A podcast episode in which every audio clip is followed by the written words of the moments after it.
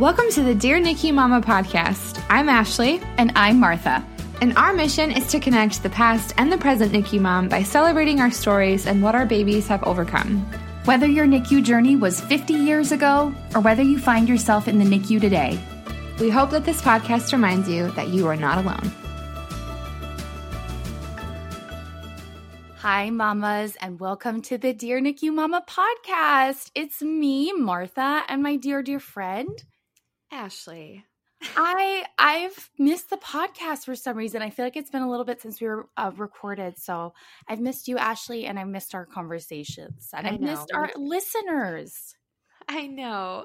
Such a special group of people that tune in. I know. And of course, again, this is from our hashtag pandemic series. So we're doing it remote. So I don't get to see my good friend while we record. But um, regardless, all of our episodes are so special, as you know. And sometimes you have the opportunity to interview moms to hear about their journeys in the NICU. Um, and sometimes you have the opportunity to interview experts and, and people in the fields of mental health and support and wellness. And today, we have a really wonderful special guest. Her name is Kayla Craig. Can you say hi, Kayla? Hello, I'm so happy to be here. welcome, welcome. Kayla is a really special person. Um, she's the founder and writer for Liturgies for Parents. Um, although she's not a NICU mom, she has a, a child that has been in the PICU, so she's experienced that that um, hardship and trauma that can go along with medical complex children and and the and the difficulties you can experience during medical trauma. Um, so we are so glad that you're here. Um, and and Ashley, this is a little bit different for us, right? Because we haven't had the opportunity to talk about how faith can play a role in healing during and after the NICU, right? Yes, absolutely. And we chose Kayla specifically too because we, well, as a team, we follow her liturgies for parents posts and we're always sharing them with each other because they're so beautiful and so timely.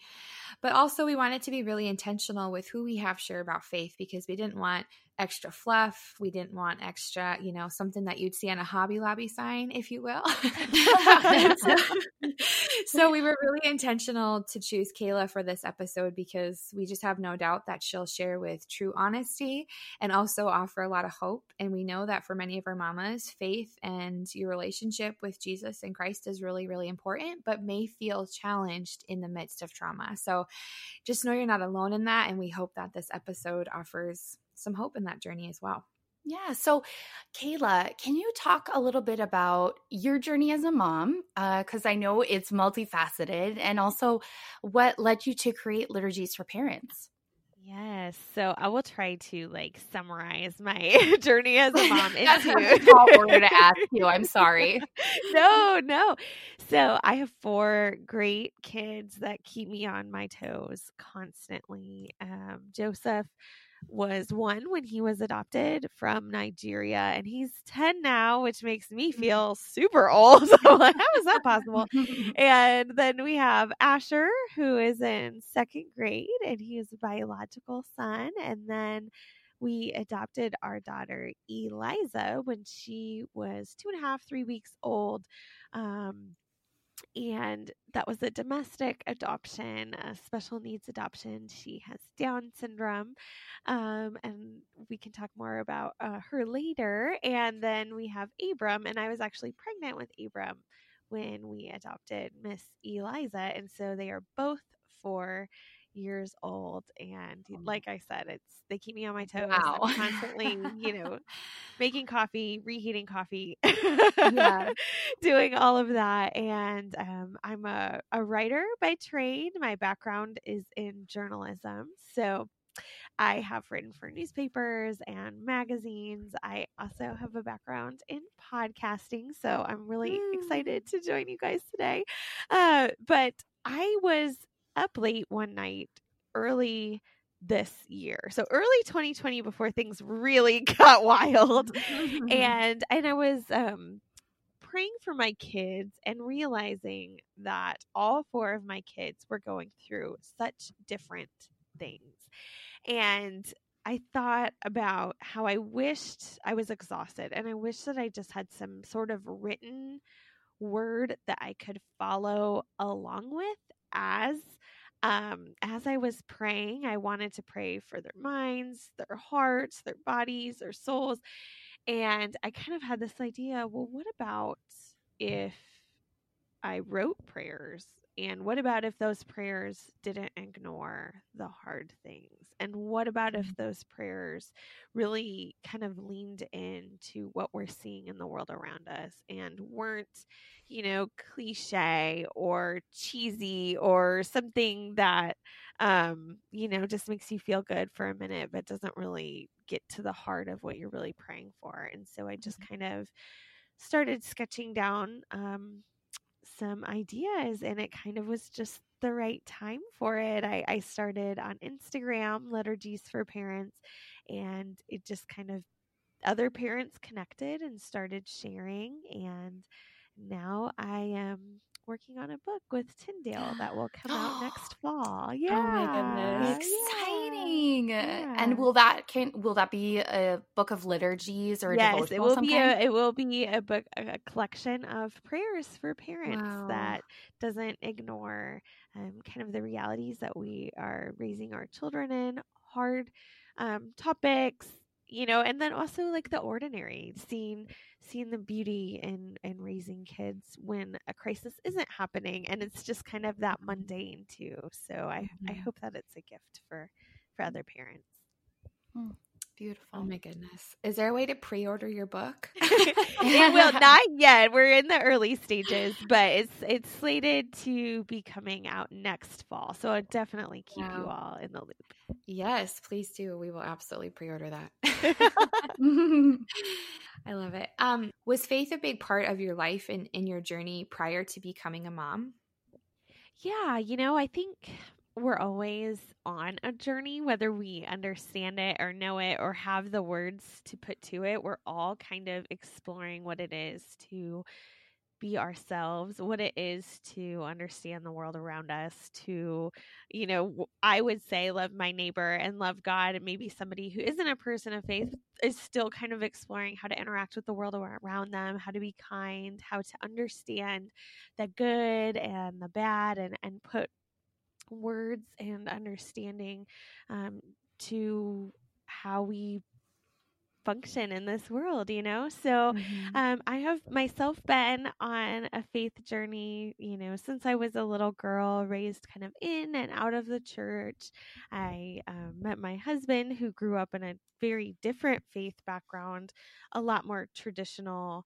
Um, some would maybe say fundamental. Um, you know, he was homeschooled. His dad was a pastor. Just a very different experience of God and of church than what I had experienced. And then together, um, we kind of created our own, you know, path and exploration of who Jesus is and and what church could be. And um, he actually through lots of winding himself as a pastor now um, and kind of in his own journey and so i think we're always changing and growing and experiencing um, the love of christ in in new ways so that Mhm. was yeah definitely faith has played a role in in my parenting in what i um, you know even just how our family has grown um, through through birth and adoption so Mm-hmm. Yeah. And would you mind sharing just a little bit about your daughter's PICU journey and what kind of led you to the PICU and then what your experience was like in the PICU? Absolutely. So our sweet daughter Eliza um, has Down syndrome, and she had a cold that just got worse and worse and worse. And her, she was um, three at the time, and she her breathing started to become labored. And you know, as a a mom, you just kind of have an inclination that something isn't quite right. And it was, of Mhm. course, late at night on a Sunday. Um, Right. And I, Yeah. and I, that's how it always is. And I, I Yeah. called a nurse and she was like, you probably need to bring her into the emergency room. So I drove, you know, it was winter, cold, bundled up. Um, thought we might stay a night. So I packed a, a bag, you know, brief, you know, just kind of throw in some pajamas and contact solution, you know, like the very necessities.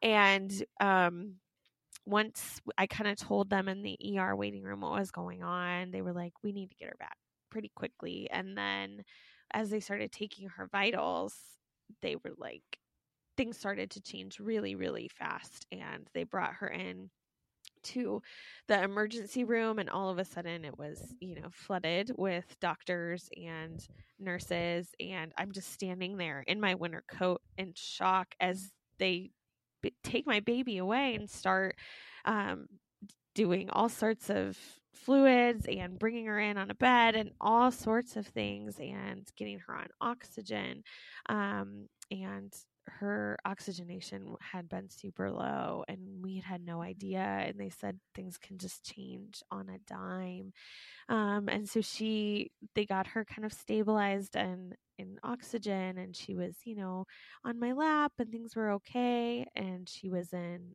the normal you know pediatric level for a while and then the oxygen just wasn't enough wasn't enough mm-hmm. and so after some nights um, you know my husband and i switching and being some of us would be home with our other kids one of us mm. would be home with our other kids you know and like switching the days and nights so if somebody was always with eliza um, in the middle of the night i got a call it was my night to be home with our kids and my husband said they're transferring us to the picu she needs mm. she needs more um, support and that was terrifying for us because we had mm-hmm. never had that experience um, before and then um, things started to get really scary from there. And she ended up um, needing to be intubated, mm.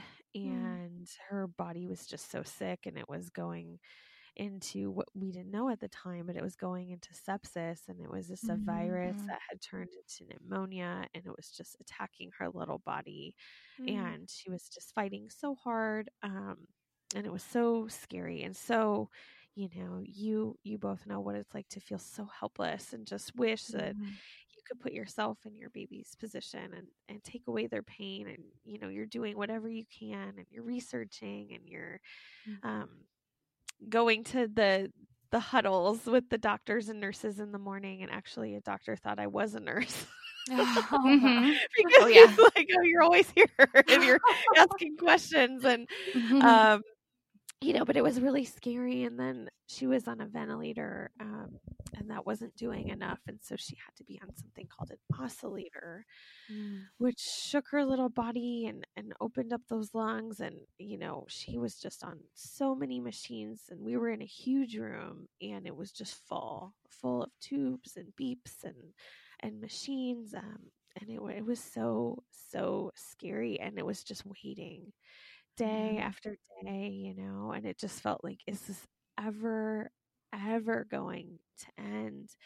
Mm-hmm. And um, they almost had to put her on ECMO, which mm-hmm. is yeah, right. yeah, you probably know what that is. Um, mm-hmm. and we were by the grace of God that didn't happen, but it was still just absolutely terrifying and those were some of the hardest times of our lives. We're trying to keep life normal for our kids at home and right. then you know, sleeping on that little plastic bed, um, barely sleeping at all, trying to, you know, listen to what's going on in the hospital room and trying to juggle just all all of life and all of the questions that came with it. And it was actually um in when we were in the PICU, I received a book of kind of short modern prayers.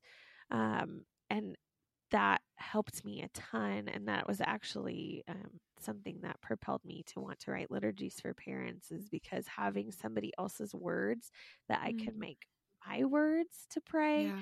um, was so pivotal in a time when I was like, I know I need to pray for my baby, but I do not have any words left in me. I have no yeah. idea what to pray. I don't yeah. understand how God could let this happen.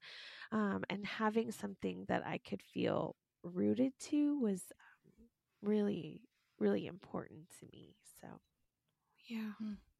And if I can ask, and I, I'm hoping our listeners see why we invited you to be on here because obviously there are so many parallels between what you mm-hmm. experience and what Mama's experienced in the NICU. And um, like you said, the the terror of having your child rushed away from you and yeah. seeing them be intubated and on really functional life support which is it's is awful. And um, it strips you of any feeling of control and parenting which like we feel like we have no control anyway uh, right? But um i wonder too you know because i i've now been through this a couple times um and each time I, I, had such a different experience of like what I felt was the presence of God during that time. And I wonder if you could talk about how how it felt in the moment immediately as the you know the days in the the hospital went to the PICU and they lingered on you know what did you feel and and how did you um navigate that relationship with god yeah, I think first I just felt so much exhaustion that it was like I don't even know what I believe at this point. Like I'm just trying to get through the day, you know. I'm I'm scared, right. like you said, complete um of loss of control or illusion of control that we think we have and then seeing that we're we don't have that um you know it's really unsettling and so we would have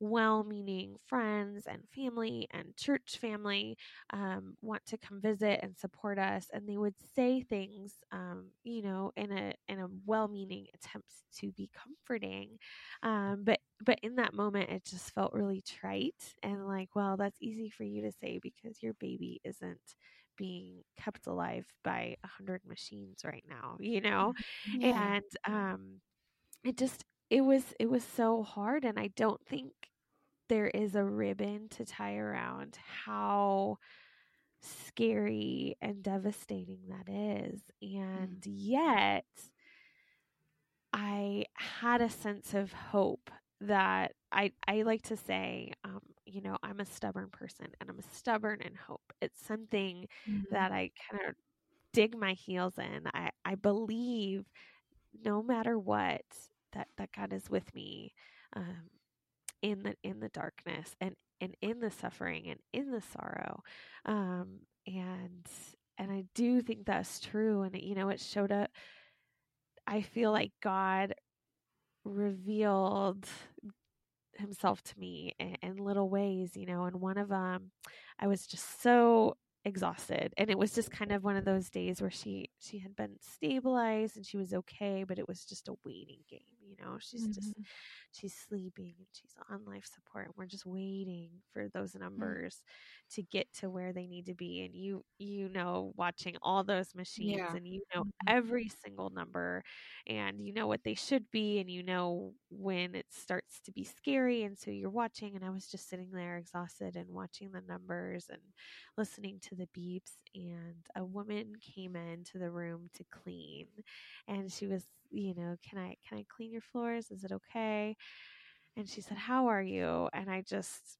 started to cry like just somebody mm. i just felt like she saw me and just said how are mm. you and she came over and hugged me and it just felt like mm. somebody you know life in the hospital can feel like machines like you're a machine yeah. and everybody's just doing what needs to be done and in that moment was just the shared humanity and she was like i'm praying for you and mm. it just meant the world to me and then she shared a little bit about her granddaughter and um, what had happened with her granddaughter and it just was this moment of you know, I think she's somebody that often is unseen too, you know, mm-hmm. in the work that she does um, and the role that she has. And in that moment, I had felt so unseen and just the shared moment of um, being together felt like really tangible example of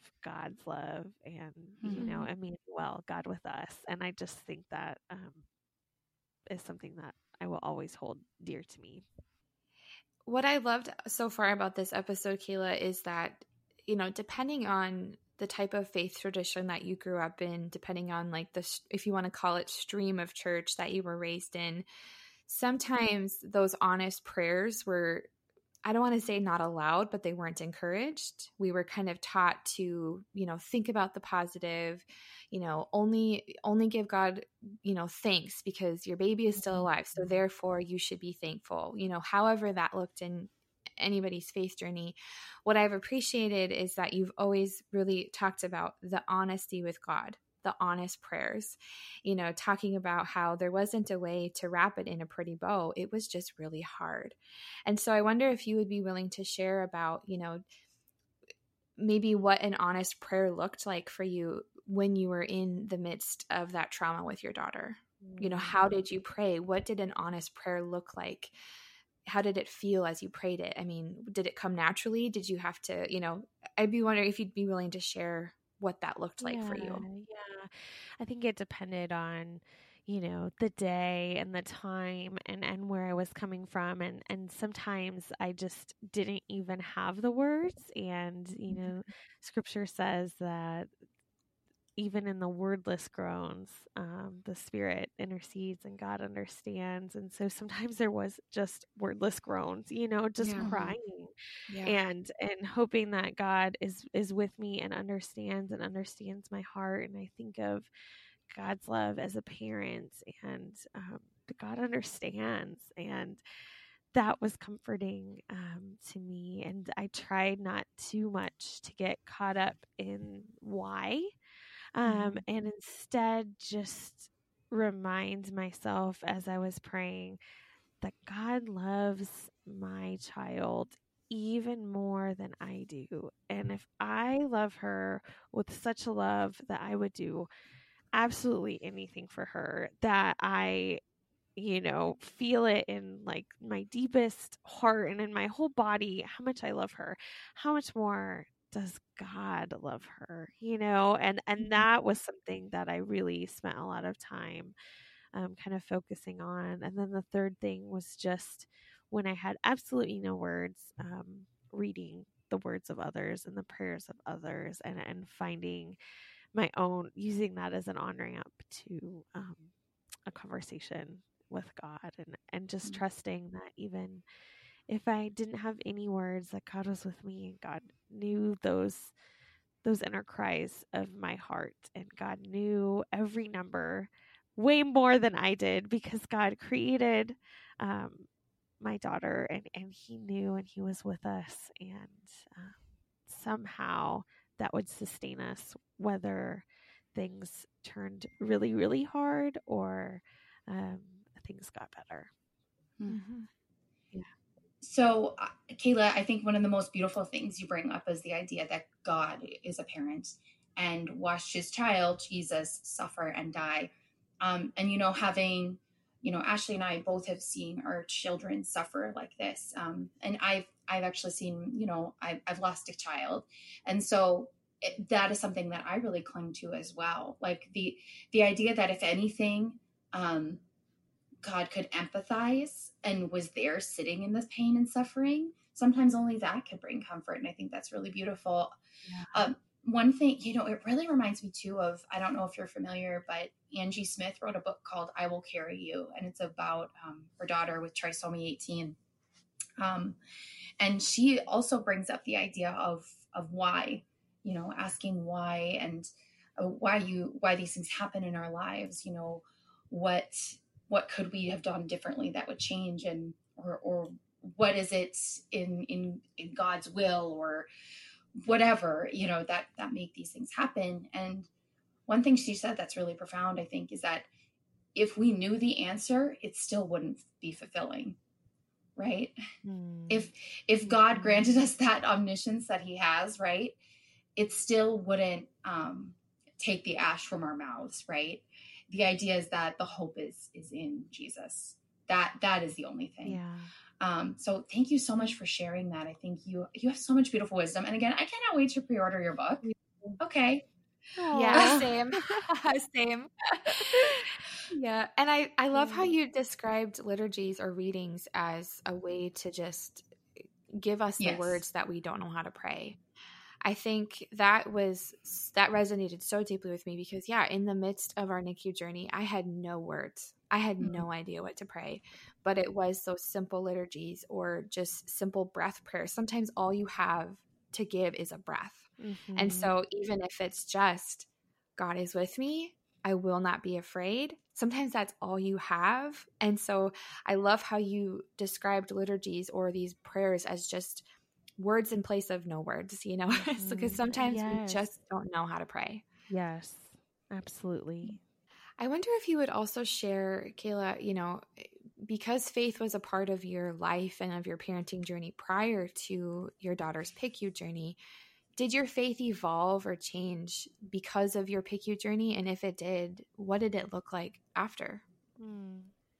You know, Jesus is described as man of sorrows, and I'm not sure I understood to the depth that I do now um mm. what what that meant and mm. you know thinking about how Jesus wept and Jesus came here in our earth and our world to be a human and being a human is really hard. Yeah. and and you know our all of our lives look different and take us through you know twists and turns and you know things can change on a dime. And knowing that jesus um is is with it us and understands that pain and that sorrow um is comforting to me. And i think i would not have understood that until experiencing a, a time of deep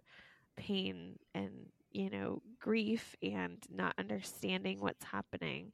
Um, and you know i'd had things happen in my life before but not to that extent. And i also think that now i um, i have a little bit more sense of what somebody else is going through even if their pain doesn't look like what my pain looked like um, mm-hmm. just a little more sense of empathy and compassion and mercy for somebody else who is hurting um, and might not mm-hmm. understand why and there might not be a reason why that we will ever come to um, on the side of heaven but but knowing I felt um, a deep sense of um, loss and of pain and of feeling alone and maybe this other person is and even though our stories are not the same we have felt those same things and mm. it somehow you know kind of unites us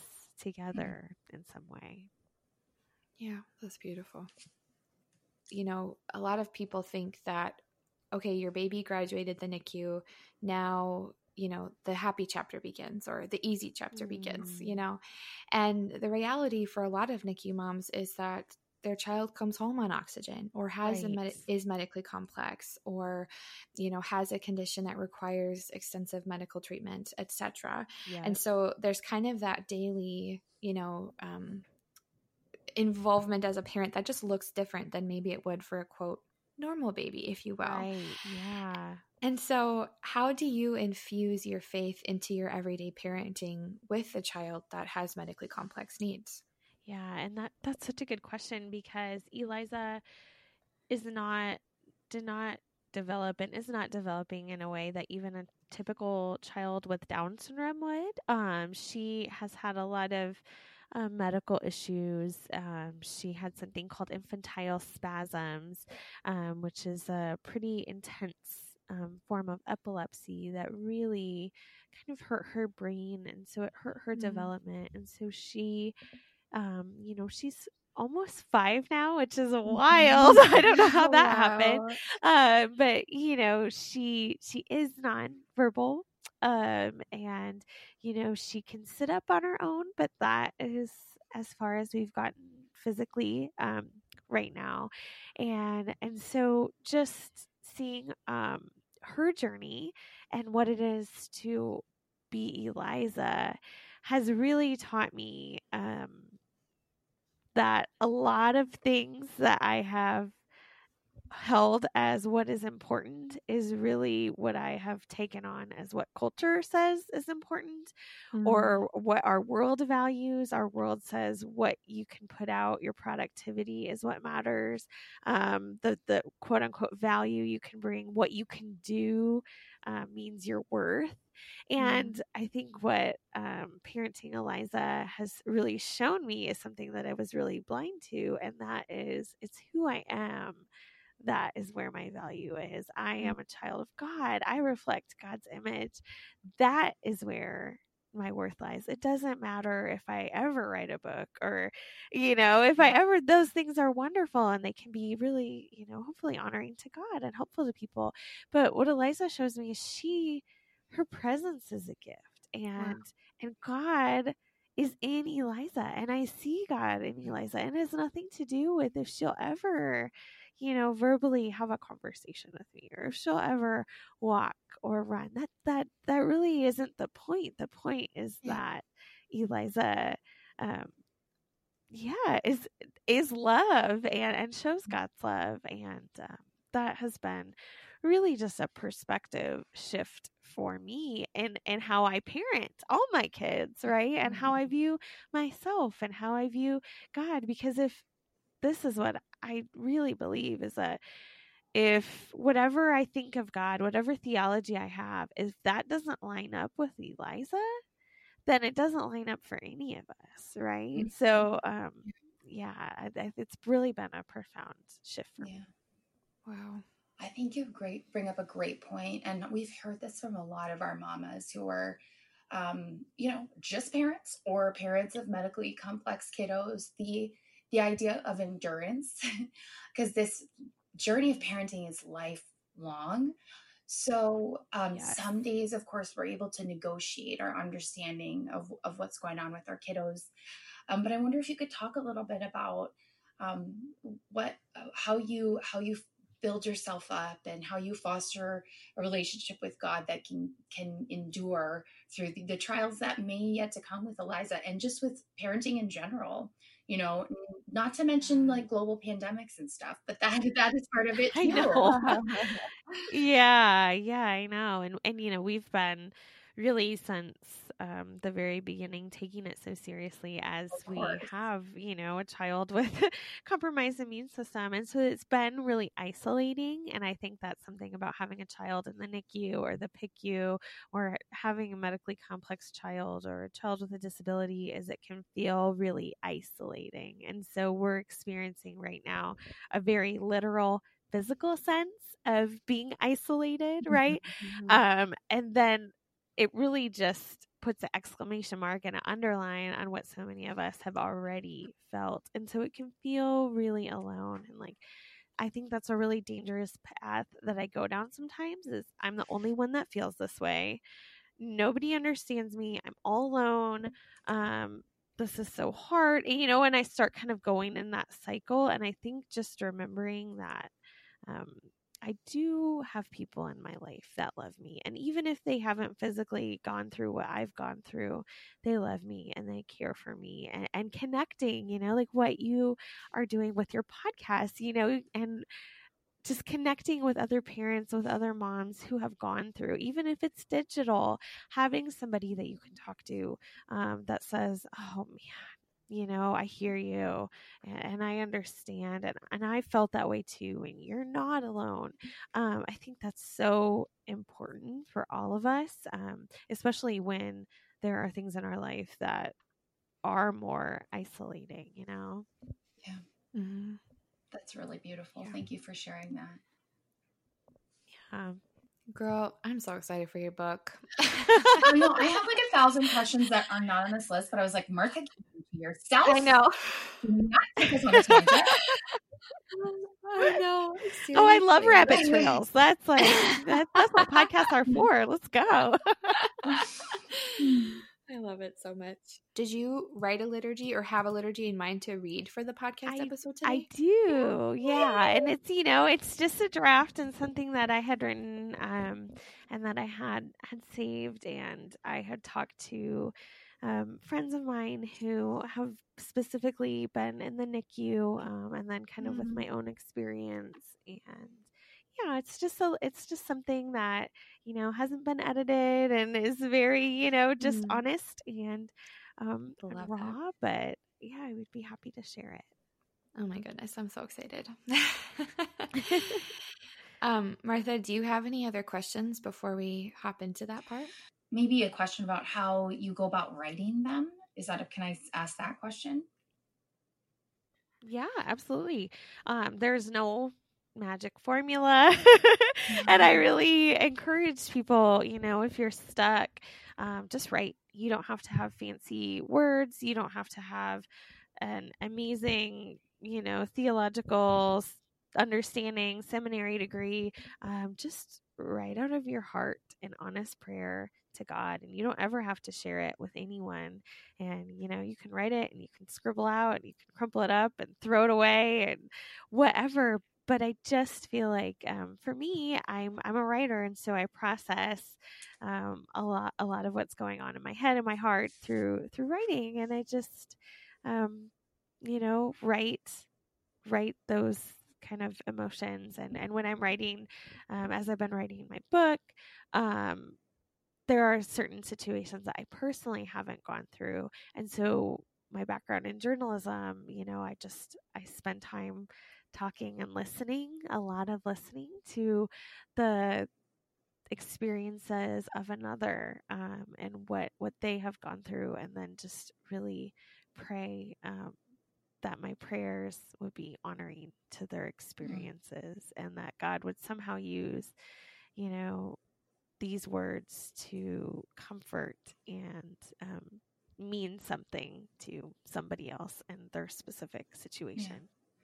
Yeah. Um, before you you go ahead and share, I can, and I can't wait. I think um, you bring up a great point, which is maybe even if you're not someone who is acclimated to their own faith or hasn't been in um, connected to it for your life, I think often during times of crisis, that's when you might confront it or maybe reach for it and start to grow that relationship with with your God. And I think um, I think that your suggestion to write it down and just let it go is maybe a great place to start because sometimes if you're not used to it, it can feel silly to try and pray aloud, right?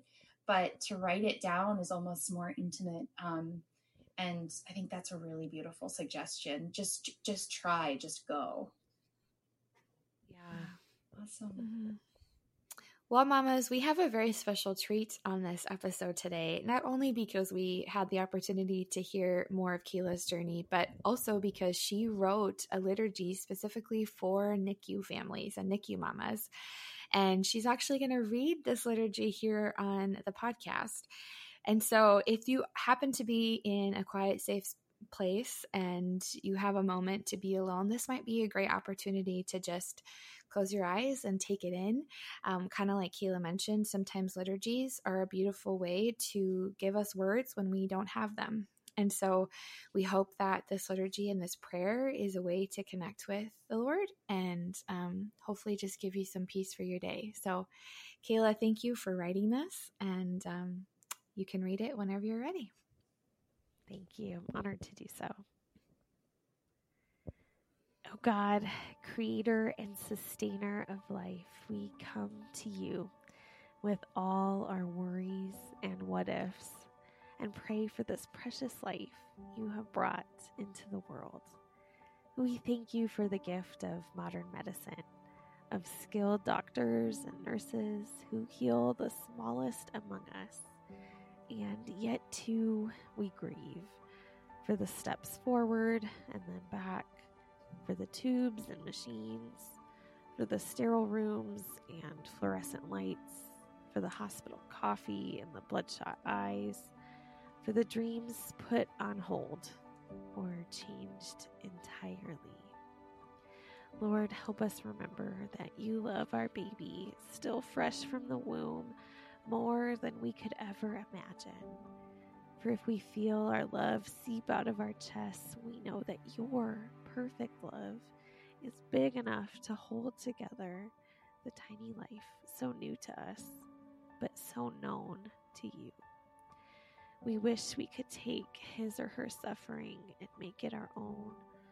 Every poke, prick, and prod, we would bear it all if it meant he or she would be okay. And we know this kind of love comes from you, Jesus, a God who bled out in love. We pray for your presence in these hospital walls and for the times we are apart. We pray for patience when healing takes time. Ounce by ounce, we pray for bonds to form and scars to heal. We are scared, but know you are strong. We are sad, but know you are compassionate. We are worried, but know you are good. Give us hope to imagine life together without scrubbing in. We pray for healing and for hope to hold. Help us trust you. Help this newborn grow. Help us advocate. Help this newborn heal. Help us rest. Help this newborn rest. We lay all of this at your feet and ask you now to give us hope, for we are weary, but you are good. Amen. Well, mamas, um, thank you so much for joining us today. And thank you, Kayla, again for being here, for wearing your heart on your sleeve, and for being so transparent about your faith journey, your daughter's journey in the PICU, and also just reminding us that it's okay and actually really good to pray and write out those honest, honest prayers. And so, to the NICU mama of faith today that is wrestling with words or just unsure of even how to approach God, we hope that today just offers you just some hope today to to be honest with him. He's not afraid of your honest thoughts. So Kayla, thank you again. And mamas, we can't wait to connect with you next time. If you love this podcast and would like to hear more amazing stories, please consider becoming a member of the Dear NICU Mama Patreon page. In addition to special merchandise and early access to content, Patreon members support the mission, programs, and services of Dear NICU Mama. You can find the link on the description of this episode. As always, if you'd like to hear more from Dear NICU Mama, click subscribe. Welcome to the sisterhood.